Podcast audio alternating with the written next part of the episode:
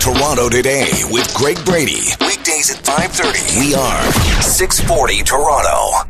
Great to have you here. It is a Monday morning, back to a full work week. We were very, it felt very stop and start. If you were a worker, if you were a parent, if you were in between, uh, it was all of that and then some. But I hope you had a great weekend. And I was back and forth to London, went back um, to uh, really honor uh, my wife's mother with uh, Parkinson's walk. She was diagnosed with Parkinson's disease in 2005. That was the year after we got married, and it was the year before we became parents. We got right to it me as parents anyway. Um, but she's just been amazing and inspiring, and we do the walk with her in uh, Springbank uh, Park uh, every year. In and I'm I, like it's rem- remarkable to see like four year olds and two year olds and people having to put kids on their shoulders, and I'm like, oh god. That was me once upon a time, but so many people came out, supported, back to her backyard as well. Played a big cornhole tournament, won the first two games, fell apart. We got, got a little cocky or something and uh, and and the old the older folks took us out. The younger demographic didn't fare very well. Uh, we don't practice cornhole enough, clearly. So maybe that's uh, that's the emphasis later on this afternoon. Let me start here. Oftentimes, um, you look for benchmark moments in politics when things kind of shift and things kind of are changing and moving. I don't think that's what happened Friday night at Ford Fest in Kitchener, but I'm not ruling it out. What happened? Well, Ford Fest got organized with Doug Ford and thinking, I'm going to have some friends out and supporters and some other MPPs will show up and uh, friends of the family and we'll do Ford Fest. This has been going on, by the way. I think this was going on when Rob was a counselor and Doug wasn't even in politics. That's how long I remember Ford Fest. I moved back here from the States in 2007, moved up to Toronto, and uh, what is Ford Fest? And then you find out. So they've been doing these things, but not quite with this veracity, if you will, um, and not with this. It's the premier of the province, and he's having a barbecue. Like I, I could, I could go back and check my files. I don't remember Harris Fest or Rae Fest or the ever popular McGuinty Fest. I don't remember any of that stuff. But this is Ford Fest. So it wasn't just on Friday afternoon around 5:30, 6 o'clock. It wasn't just friends and family of the Fords at Ford Fest. No, there was a protest there organized by the Waterloo Regional Labor Labor Council. Oh my goodness, an organized those organized protesters, professional protesters. Did they get busted? No, no. What I saw is most of them uh, took public transit or they they drove their their own cars. But they decided they would sort of make their voices known and make their faces present and get the coverage. And they did that. A lot of signs.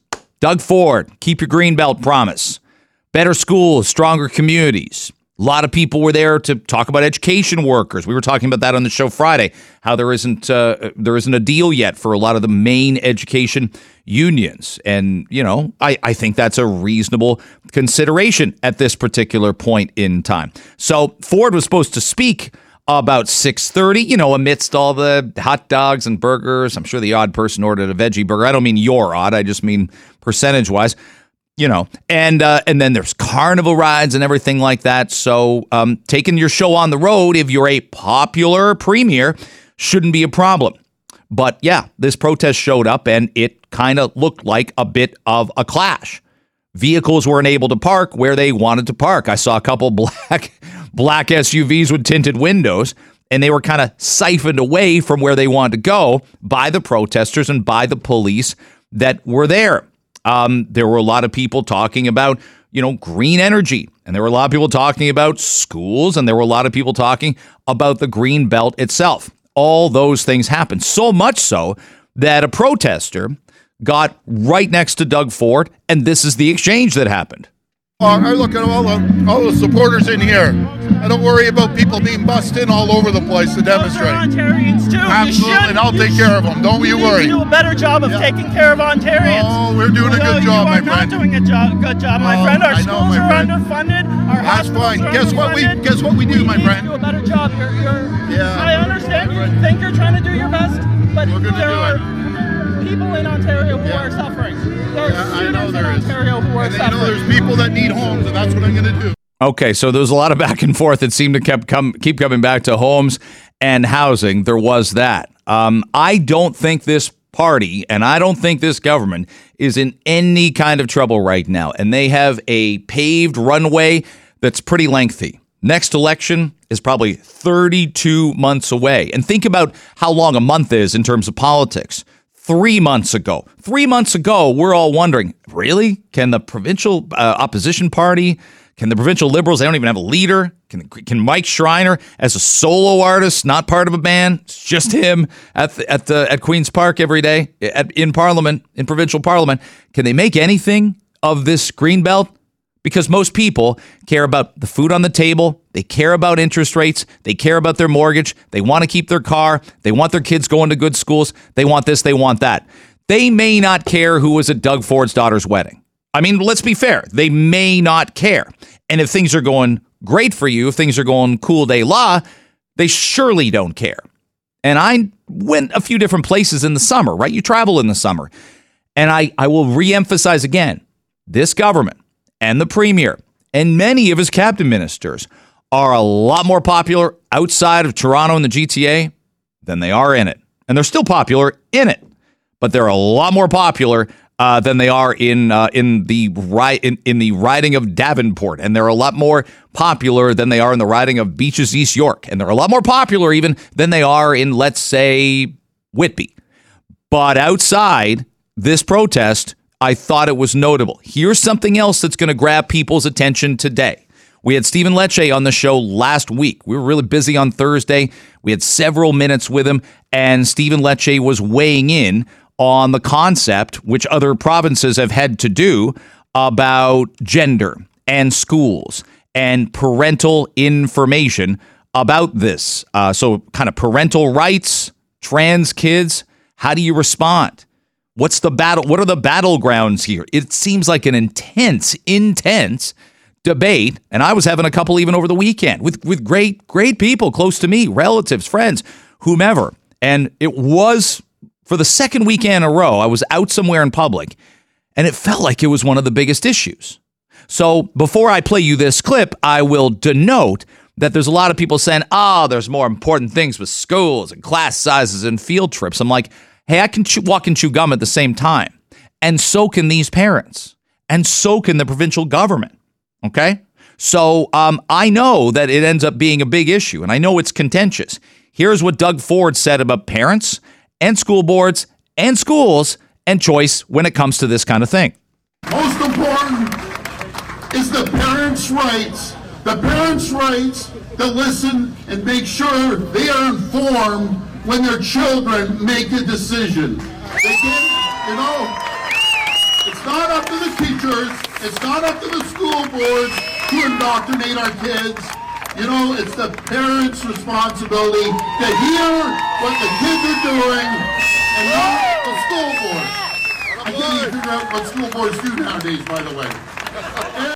Okay, yeah, there's the shot at school boards at the end there, and it's fair to criticize school boards, but it's that that's you know a poke, uh, and and the school boards don't get a chance to respond.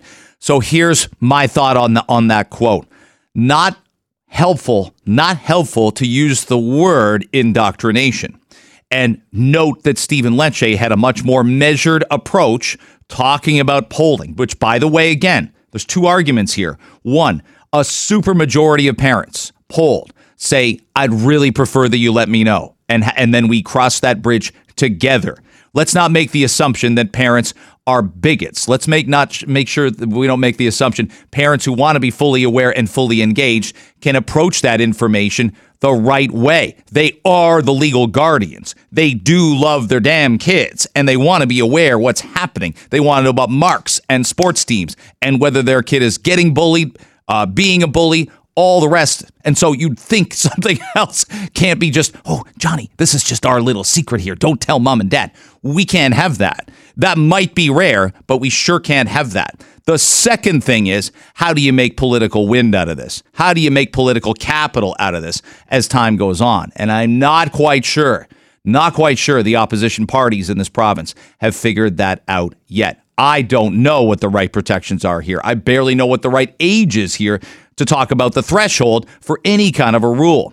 But I do know that Doug Ford didn't help himself with that comment, didn't help himself with the I word indoctrination. Toronto today with Greg Brady. Weekdays at 5:30. We are 640 Toronto. it was the morning after the mayoral election and I was walking past Nathan Phillips Square and I told people on the air and I- and again you're like who heard it how many times do you tell the story but I didn't say much about it. Um, I woke a guy up with my stupid loud voice because I was trying to find where our uh, broadcast location was so I'm talking to the engineer but it's really early in the morning right? It's in the it's in the the number is 4 in front of of the time.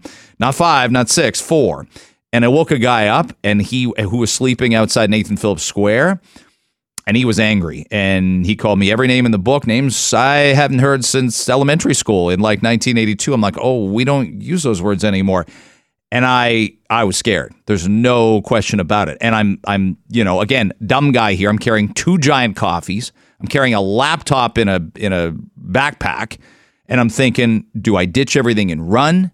Is he going to outrun me? Because he's up, he's fit. It's not some old dude. It's a guy younger than me, and he's ready to go. He's ready to go because I I woke him up. I think that's why he's ready to go.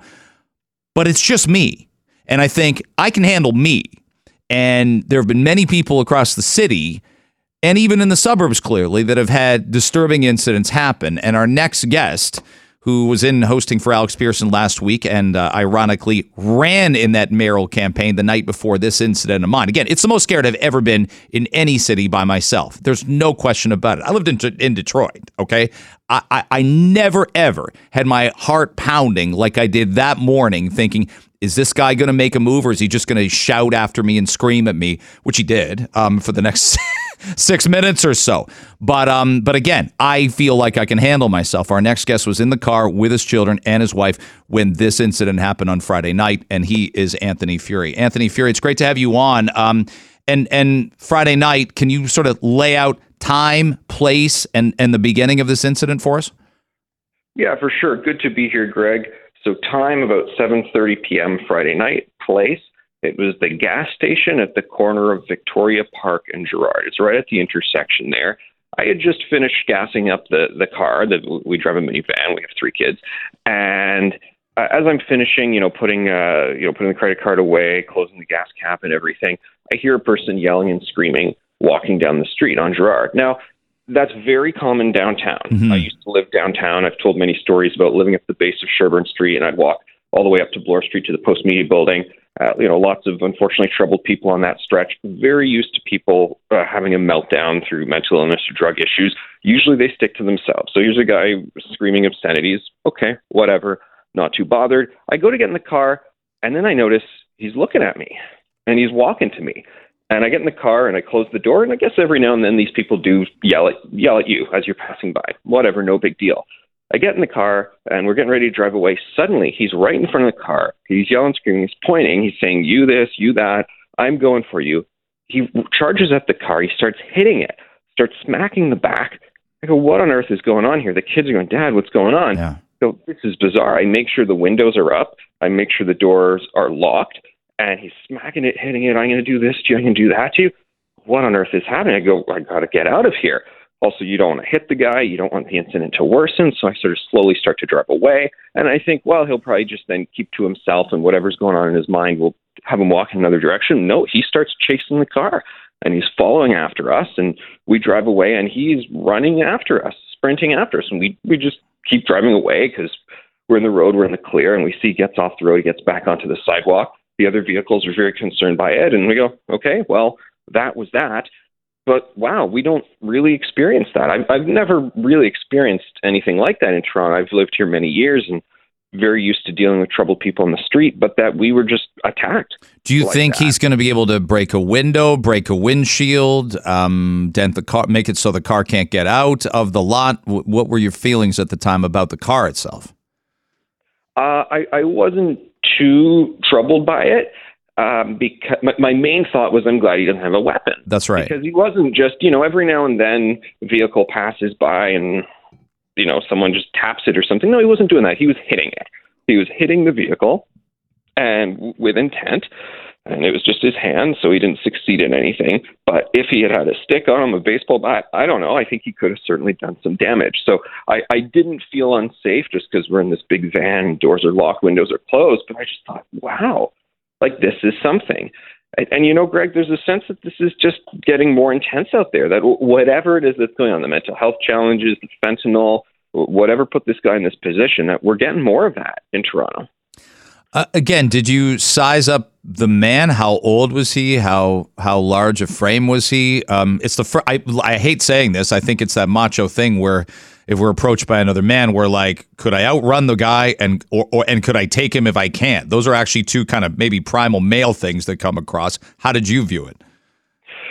Yeah, but I think from someone who's been walking around down Toronto for many years, you know that uh, the, whether it's the drugs or the mental illness, these people don't gauge reality accurately. So I think they're fiercer and pound for pound, they're better, scarier fighters than you. So he was about like a bit younger than me and kind of about my size, but I, I think he had the advantage in terms of the unpredictability.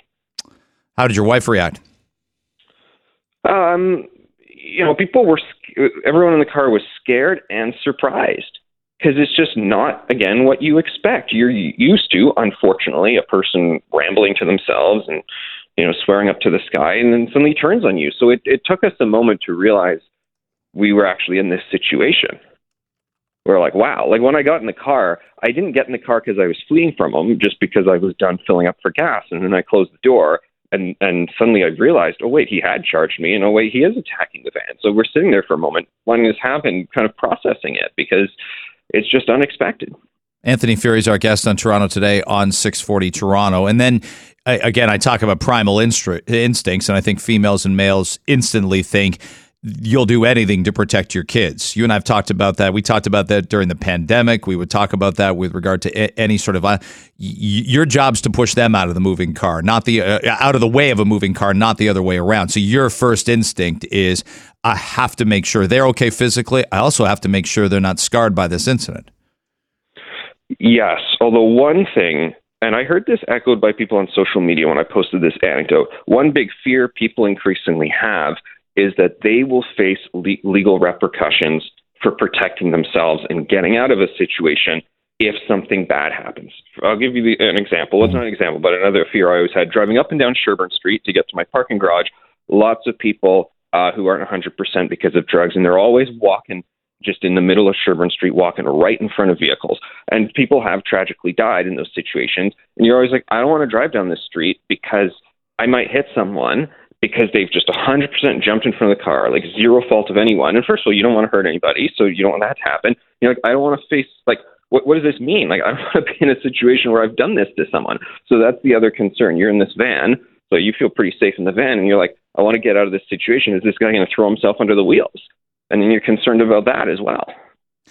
What's your like? You you ran for mayor and you talked about safety. You ran for mayor and you talked about um, you know safety and security uh, uh, on the streets. It's a message that resonated with a lot of people. And you strike me the one way I think we're we're certainly similar is I, I don't like to give up on things. I don't. I, I think you're the same. I don't like to give up on people. I don't like to give up on places. But you know, and I know you talk to enough people that are like, I, I, don't know if I can do the city anymore. And you're awfully invested in it. So imagine someone who's not, who came here just for a couple years for work or came here as a student. They're like, as soon as I can leave, I'm going to. That I know that crushes you because you kind of believe in what Toronto used to be and what can be again.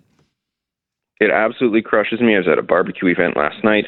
There was a guy who works in finance, and he said multiple clients have said, "Okay, we're giving Toronto, you know, 18 months to two years, and then we're checking out." Either we're just moving to a bigger city or we're buying the place in Collingwood and we'll just do all our work virtual, only come in when we have to do meetings. It's like, oh, like I hear that so often from so many people now that they're feeling done with this city. And it is just so incredibly sad and frustrating. So we don't want to be done with them because, you know, people who who have good jobs and who care about family values and a strong community, those are the people you need to keep Toronto going. At the same time, we don't want to say we're done um, with helping people who are troubled. And I feel like all these yeah. injection sites that are not pushing for treatment, Greg, we know the one in Leslieville, it's been exposed that the people working in the facility have, have been, uh, one of them has been charged. Uh, there are concerns that there's dealing going on right there inside the space, not just outside. And we, I feel like we've given up uh, on these addicts. You know, we're not pushing for treatment. We're not pushing to help people reclaim their lives. So uh, the guy who who did take a run at us and attack us, you know, those situations I feel like they're worsening, and who knows what that guy's individual situation was, but I feel like the the, the system. The fact that we're no longer pushing for this kind of stuff to, to get people better, the fact that we no longer have standards and expectations on people out there, I feel like that's that's contributing to the worsening. So many when I posted my anecdotes, so many people said, "Yeah, I feel like this stuff is just getting more intense." And I'll tell you, some people might ask, "Oh, did you call the police?"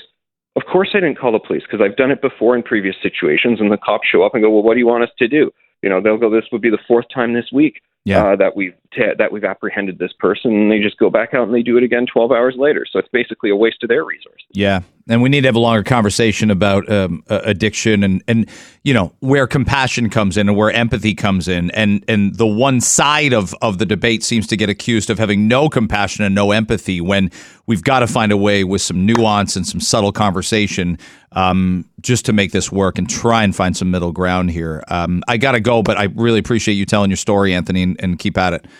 All right, thanks, Greg. Have a great morning. Toronto Today with Greg Brady. Weekdays at 5:30. We are 640 Toronto. If you go to globalnews.ca, you'll see that there's um, a revelation from the Ford government that they've been trying to keep quiet for a good chunk of time, a good chunk of time, as a matter of fact.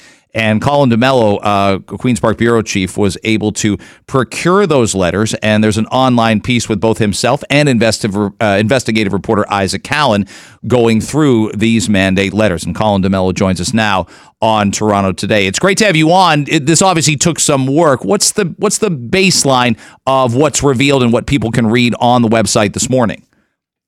Well, the premier in 2018, Greg, would have sent uh, two sets of letters, uh, really, or two sets of instructions to his cabinet ministers. One was a boilerplate letter that every single cabinet minister received. And then there was a, a series of instructions, bullet points that would have really, uh, you know, would have been tailored to their ministries, telling them exactly what the Progressive Conservative Party and the Progressive Conservative Premier would have expected out of them. So today's story deals with that boilerplate letter. This really was an ideological letter showing the cabinet ministers what their north star of governing should be kind of falling in line with where Premier Doug Ford was in 2018. You might remember Premier Doug Ford was all about the for the people mantra that really helped sweep him into office. And the Premier had said to all of his cabinet ministers that all of their decisions had to go through that lens of is this beneficial for people in Ontario or not? And the Premier had said, quote, for far too long, too many people have been neglected or ignored by previous governments who Mm-hmm. become trapped in a bubble of elite interests. And the premier said, I am determined that will not happen to us. Uh, he then goes on to say that he expects the highest ethical standards from all of his cabinet ministers. And the premier says that he would be holding his cabinet ministers personally accountable. Um, all of this is interesting because now, given this 2023 Greenbelt scandal, the Ford government is facing the exact accusations that they vowed to reject in 2018. That you know, select insiders or developers, people with deep pockets, have been given kind of insider access to the Ford government to get uh, a benefit that not a lot of Ontarians would get. And the premier himself uh, never really did hold anyone accountable. Ryan Amato, the chief of staff to uh, then Housing Minister Steve Clark, resigned of his own accord. The premier never asked for it. Housing Minister Steve Clark resigned of his own accord. The premier never asked for it, and we haven't really seen concrete steps being taken to show that kind of uh, accountability. So today's story about the mandate letter shows what they said in 2018 doesn't quite match their actions in 2023. Colin D'Mello is our guest, Queen's Park Bureau Chief, joining us on Toronto today. They make five um, almost core value commitments, and he notes in the text uh, in his letter to cabinet ministers, um, I expect every single member of my cabinet will know I've all five commitments by heart. And what struck me, Colin, certainly in a pre pandemic world, and the government only had really about 16, 17 months to govern prior to the pandemic. There's issues about cleaning up the hydro mess and cutting hospital wait times, which are still a priority, I think, for this Ford government. Scrapping the carbon tax. Remember, eh, people would remember putting the stickers on the gas pumps, and the gas pump owners and, and the federal government says, no, no, no, that's illegal. You can't do that. And, and a court held that up. It tells you exactly how long ago so much of these sort of mandates, if you will, for how ministers would act was, doesn't it? Yeah, I mean, this was a completely different time, right? In mm-hmm. which uh, ideolo- uh, ideological progressive conservatives were able to kind of, um, you know, run wild with with uh, a lot of the anti-liberal policies that they had. Uh, today, uh, Premier Doug Ford is a completely different person. I mean, he has has kind of seen that uh, working with others, um, primarily Justin Trudeau and the federal Liberals, uh, can net Ontario a lot of investments. And so he protects that relationship quite a bit. In 2018, he and Justin Trudeau were at odds. They were butting heads all the time. I think what's really interesting about this is, you know, the the the fight compared to the value of what's actually in these letters. Uh, when I first obtained them, I, I read through all of them, and I was surprised to find out that there wasn't a lot in here that was so um, controversial that people would have been screeching from the rooftops, right? It, it really led me to question why the government would spend so much money and so much time fighting these things in court. There are some things in these letters, and you'll see over the course of many days, that you know do raise some questions because cabinet ministers were told to explore certain things or or put um, you know a heavy emphasis on cutting budgets and fiscal restraint. Um, but there isn't anything in here that would clearly say you need to do X to teachers or you need to do you know this to the hospital system um, so it really the, the, government will also face questions about why they've been fighting for so long uh, to keep these things public uh, private and they are still private the supreme court is still deciding whether or not to release them it's just we happen to get our hands on them first. And I think I, I, think a couple things about what you said. One is one of the things, and you know in your travels, and I know in my travels, we come across people who um, either either voted for Doug Ford once, twice, or they're uh, they're at least politically observing it, even if they didn't vote for him. And the one thing they tell me all the time, Colin, is at times, and it happened during the pandemic, as you well know, they'd make a decision, it didn't seem popular they'd quickly reverse course. Sometimes it wasn't the next day or the day after that, but they they would try to say this is a government that holds people accountable. We can't deny Rod Phillips goes on a trip. He's somewhere where he isn't supposed to be over the Christmas holidays. Boom. He by the time he gets to the airport, he's not the finance minister anymore. So that is the interesting part. And to your point, why spend all this money? Why spend political capital? Why tie up the courts? In trying to keep these letters uh, away from the public or from consumption for people like us. Yeah, I, I, and I think the most interesting thing taking out, out of this very first letter from the Premier to all his cabinet ministers, it, it just goes to show you where Premier Doug Ford was in 2018 as well. Right, he was inexperienced coming into government after 15 years of liberal rule, understanding that people had uh, you know, been fed up of what they felt was insider politics and vowed to reject all of that. And, you know, in, in doing so, said very clearly to his cabinet ministers that the premier himself would be holding them personally accountable, right? So the premier himself would be the ultimate watchdog uh, in the Ontario government. And, and you fast yeah. forward uh, five years later, and it's the premier who's facing a lot of questions about why he hasn't done anything. I mean, this whole Greenbelt scandal, as an example, the premier said, I didn't know anything about the process until it was actually presented to him at a cabinet meeting, right? He's gone from the person who was uh, kind of the watchdog to the person who's now being surprised by the decisions that are being made within his own government, uh, allegedly. And so it, there, there is a fundamental difference here between the two.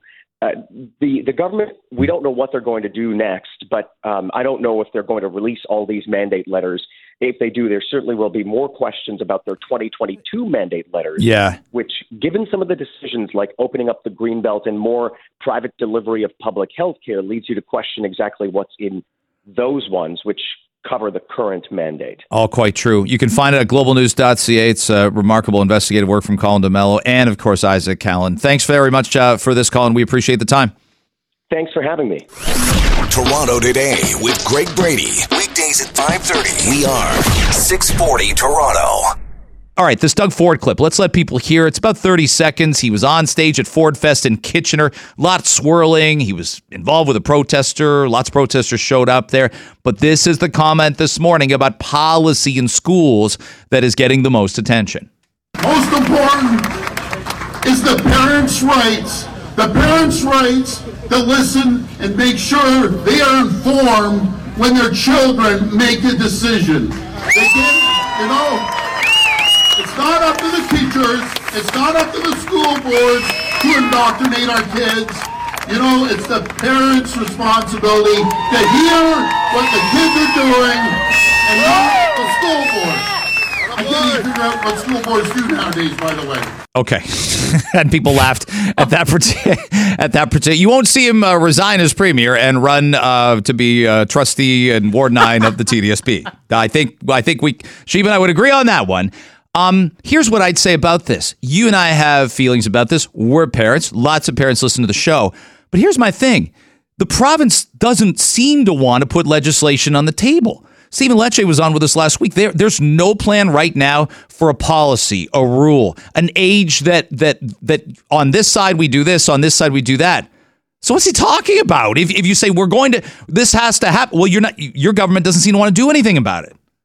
Okay, he used the word indoctrinate. I think that's very triggering for a lot of people. I think that was very intentional to use that at Ford Fest in the way that he did. Um, I, I think it's also a distraction from other bigger issues that he's facing right now. But that being said, uh, I think he's, I mean, he's, he's got a point. There are a lot of parents in this province that are concerned about this. You brought this to my attention over the weekend. There was a woman who tweeted out uh, a picture of uh, a questionnaire that her stu- her child had been asked by their school. One of the questions on this on this survey, you know, it's like first week of school, your teacher's trying to get to know you. Yeah. So one of them, one of the questions was, "What pronoun would you like me to use in class?" In class is all uppercase letters, and the next question is, "What pronoun would you like me to use in in uppercase if I have to contact you at home?" So that right there, this mother's issue, this is with, I believe, um, Peel District School Board. Her child goes there and her issue is, why are you telling my kid to lie? Why are you teaching my kid to lie? Why are you telling my kid you're going to use a certain different thing when you call home to sort of, I, I, and parents were outraged about this. Uh, and now there's, you know, you know, the 1 million march for children.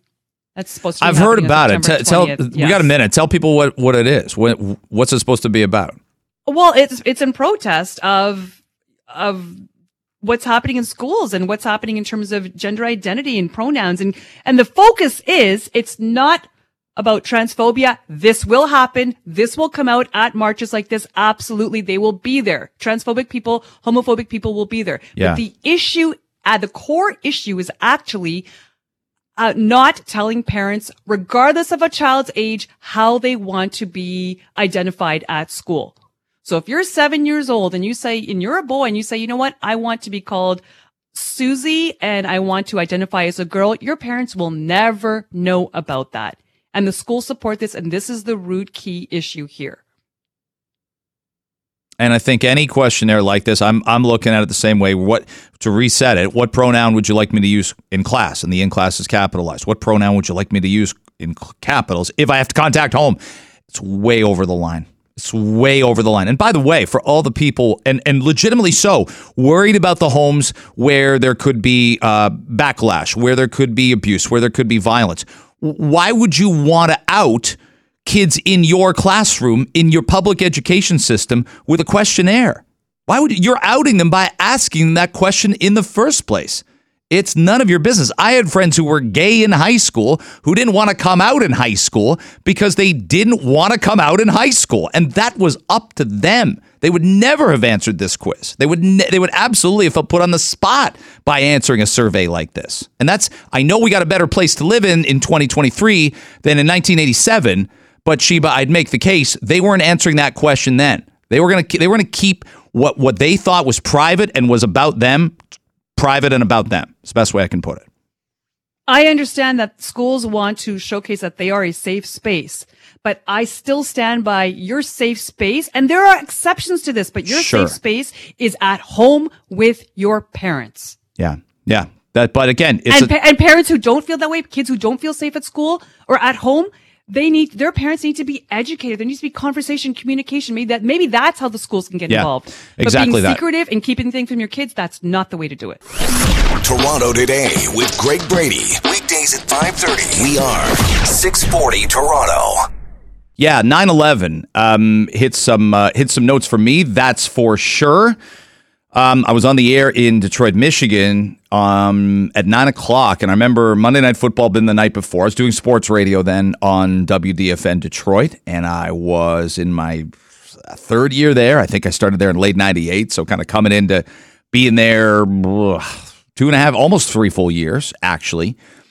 Never quite had something like that, and none of us did. That's for sure. Um, so some of my recollection about it is just, and I don't remember this being the case because it was a pre-social media world, and the idea of dancing around and making sure you didn't say the wrong thing was less. And it's not on my mind right now, but it was less on people's minds then. And I think that is notable and significant. And you could say, hey, we should be more cautious about what we say on the air. I'll give you that. I'll give you that. But we also should be authentic. And if we have theories and want to put experts on, or we're educated ourselves about 9 11 and, and what we think the causes were on that day or the day after, we should not hesitate in saying that either. Okay. So there's a distinction between those two things. There's that distinction. Um, here's a clip from the Today Show. And I remember we'd often have the Today Show on in studio. Why we picked that over Good Morning America or what was there airing on CBS, I have no idea. But I'm giving you my lens on this and on a Canadian as a Canadian working in Detroit watching this at the time. And I'll lay out as well that my sister worked in Manhattan. She worked a lot closer to the Empire State Building than the World Trade Center. And though the distance is is marginal, like it's only a couple miles in Manhattan to walk between the Empire State Building and the, the World Trade Center. It would still take you forever because it's New York and you're going to hit red lights and it's crowded and cars everywhere. Like it's not close. But I remember when the first plane uh, hit the tower and we were just sort of wondering is this an accident or something? Um, we had that perspective, and my instantaneous thought was making sure I got a hold of my sister, which was very difficult to do. Here's the clip from today's show, the Today Show, and you'll hear Matt Lauer and you'll hear Katie Couric. Again, it's a very different time and place for sure in 2001 on September 11th. Hi, can you please tell me what you saw and to give me any information about what's going on there? Yes, I have to tell you, um, it's it's quite terrifying. I'm in shock right now. I came out of the subway at Bowling Green. I was heading to work in Battery Park at the Ritz Carlton Hotel, and I come out and it. I saw a big. I heard a boom. Looked up, and there was a big ball of fire. I'm now looking north at the World Trade Center, and it is the west twin tower. If I'm looking north, I'm in Battery Park right now, and you can hear the fire engines and the emergency and emergency crews behind me, and it is unbelievable. When the fire first burst, it was a. Hello. Go ahead. We can hear you. in air like I've never seen before. Um, and I, as you know, I used to work in news. I've never seen any fire like this in the air. And the pieces of the building were flying down. It looks like it's the it's like the top. I can't even tell you. Maybe 20 floors. Intense smoke. It's it's horrible. It's I, I, I can't even describe it. So that was before nine o'clock, and the morning show at the time uh, was called Jamie and Greg. It eventually became Jamie and Brady. Greg was our program director, and, and he left for another station, and I became I became that Greg. But we decided to call the show Jamie and Brady instead of Jamie and Greg. But Jamie and Greg on at the time held it on till about 903 904 i mean again you're kind of blowing out a newscast a sportscast if you will. We didn't have a new dedicated newscast because they just wanted to give people the most information possible. And you're thinking how how are we going on the air and talking about the detroit lions game two days ago? How are we talking about monday night football? How are we doing any of this stuff? And i will tell you from my lens i didn't i didn't it didn't occur to me that it was terrorism with the first plane. I know that sounds ridiculous now, but I just thought, is this someone that's way off course? And I sure didn't think this was something that was internationally based. I didn't think this was something that was bigger than that. And I'll give you my lens as well is I'm in political science class the day that the World Trade Center had the truck driven into um, in 1993. And in essence, it was a like seven people were killed and a pregnant woman was killed. That was one of the again every every death is a tragedy, but I remember that one very distinctly, and that's February '93. So the World Trade Center, I used I was thinking that. So that's eight years prior, And it is in my brain to think World Trade Center terrorism, World Trade Center terrorism. And given the fact that Bill Clinton ran his presidency through 1990, well, through through 2000, leading up to the Bush Gore election, um, Osama bin Laden was on his radar. There's no question about it. He was mentioned countless times, several times. And by the time the second plane hits, again, I'm thinking, is this an accident? But I don't know. But I, I like you're very, very cautious about it. And it's funny only in the sense that it's ironic funny. Five years later, there was a former New York Yankees pitcher named Cory Lidle. Baseball fans would remember who he was. And he was flying like a small aircraft.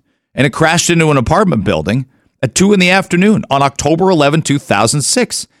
And it caused a fire, and two people died, including Lidle. But that happens sometimes in New York City. Like, honestly, an amateur uh, pilot loses course, can't land the plane, and can't land in a park or uh, or on a highway or on a dirt road or on a, on a farm, and he flies into some sort of building. But I'm not using my brain at that particular time based on Brady. Click the World Trade Center together. Click the fact that this is massively up in the air, and I don't think a small, you know, uh, a, a, an SR 20 or a Cessna could get up there. This is a jumbo jet flying into the building on purpose. And then here's the Today Show again. The second plane hit. It looks like a movie. I saw a large plane, like a jet, go immediately headed directly into the World Trade Center. It, it, just flew into it, into the into the other tower, coming from south to north. I watched the plane fly into the World Trade Center. It was a jet. It was a very large plane. It was going fast. It went past the Ritz Carlton Hotel that's being built in Battery Park. It went flew right past it, almost hit it, and then And then you know. And then you are absolutely sure. And you say, America's under attack. And there were two phone calls because my phone was still working that I tried to make. One is I know my sister's going to work in Manhattan. I know she works in Manhattan every day. She's coaching field hockey at night, but she's also working for a magazine company called The Week, and that's near the Empire State Building. So I kind of know my New York geography. I've been there maybe four times at that point in time, maybe four or five more since. And I know the geography, and I know that the Empire State Building, right next to where she works, but is nowhere near the World Trade Center in terms of walking. But I'm also I'm also conscious. Could they target the Empire State Building next? Because then it's on. I mean, the, I think we all had that same reaction. If you're uh, a, a you know a, a genius and you knew right away terrorism, Al Qaeda, first uh, you know first Trade Center building, and you know what's happening, hijacker, train plane first world trade center fantastic because you knew more than i did at that particular point in time. I can't get my sister on the phone obviously and i couldn't get her for a good three and a half hours. So you're on the air and you're waiting for some other shoe to drop in new york city and you don't know that that's it. And then the pentagon is attacked. And then wow. And we switched off at one point. I'm trying to think in my own brain, how did I end up talking to my dad on the phone, who was a history teacher and is dialed in? And, you know, really, we'd sit there and watch endless hours of news together. My dad and I. We watch anything together that that was a documentary. We loved sports together, but we'd watch sports, we'd watch news. That was about it. He's not watching um, Guns N' Roses be on the music with me, but he's or MTV or Much Music, but he's watching that stuff with me. And so he didn't have to. He just said that's that's Osama bin Laden. That's the Taliban. That's Afghanistan. And I remember thinking, and we're trying to find my sister at the same time in New York. They can't get through on their landline. They still have the same number. Uh, we can't get through either. And then the Pentagon gets attacked. And we couldn't, how did I have that conversation being on the air? By about 10, 15, 10, 30, we're taking calls. People are trying to find relatives in New York City like I like again, my adrenaline's just flowing just talking about being on the radio at that time because at that point you're responsible for your words and your thoughts, but your brain and your heart are going a million miles a minute. And then you got people coming in, executives are coming in, salespeople, and they're watching you broadcast because they're trying to find out more. Everything just stops, right? Your normal day stops, and you know there isn't going to be a normal day for a good chunk of time. And then uh, probably we decided we were partners at, at, Clear Channel with WLW, which is a massive news station in Cincinnati. We didn't have our own news station; our company didn't in Detroit, Michigan. But we had this massive station in Cincinnati, and we're like, I I understood it, and I also wanted to make some phone calls. uh, and send some emails. But I'm like, it's we're not doing, we're not educating people on the air because we don't know. Because we don't know, we we can't. We're not calling up our, our producer uh, is not calling up somebody at the Pentagon. We can't get through. We can't get through to anybody in New York City.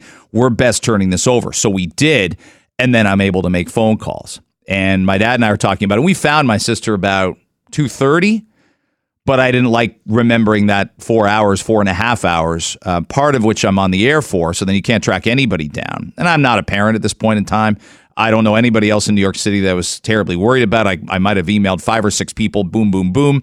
They'd get back to you over the course of time, but you can imagine people's email boxes filling out. So, um, an unbelievable day to recall. And for sure, it's something we'll uh, reflect on throughout the show. Uh, 9 11's 22nd anniversary and the September 11th attacks. Changed everything, right? I think we can. You, I, I don't know if it changed our political discourse. It changed U.S. foreign policy. It changed how we get on airplanes. I went to a wedding, by the way, two weeks after um, 9 11 in Atlanta, and I felt so bad for one of my really good friends because I'm like, does he even know? He probably didn't have near the people coming, but he's like, we don't want to move this date. We want to keep this date. And I thought, never safer to fly on an airplane than a week and a half after 9 11. N- no way. And 2,996 deaths all total, with 20, up to 25,000 injured. And again, it just changed everything. Um, and I hope schools are reflecting upon this today. Talk about it. I always say this Remembrance Day, whatever it is, uh, Truth and Reconciliation today. Talk about this in your class. Don't you don't have to be a history class. You don't have to be a geography class. Talk about it with your class today and and educate them. I know most of those kids are too young. Educate them anyway. Toronto today with Greg Brady. Weekdays at 5:30. We are 640 Toronto.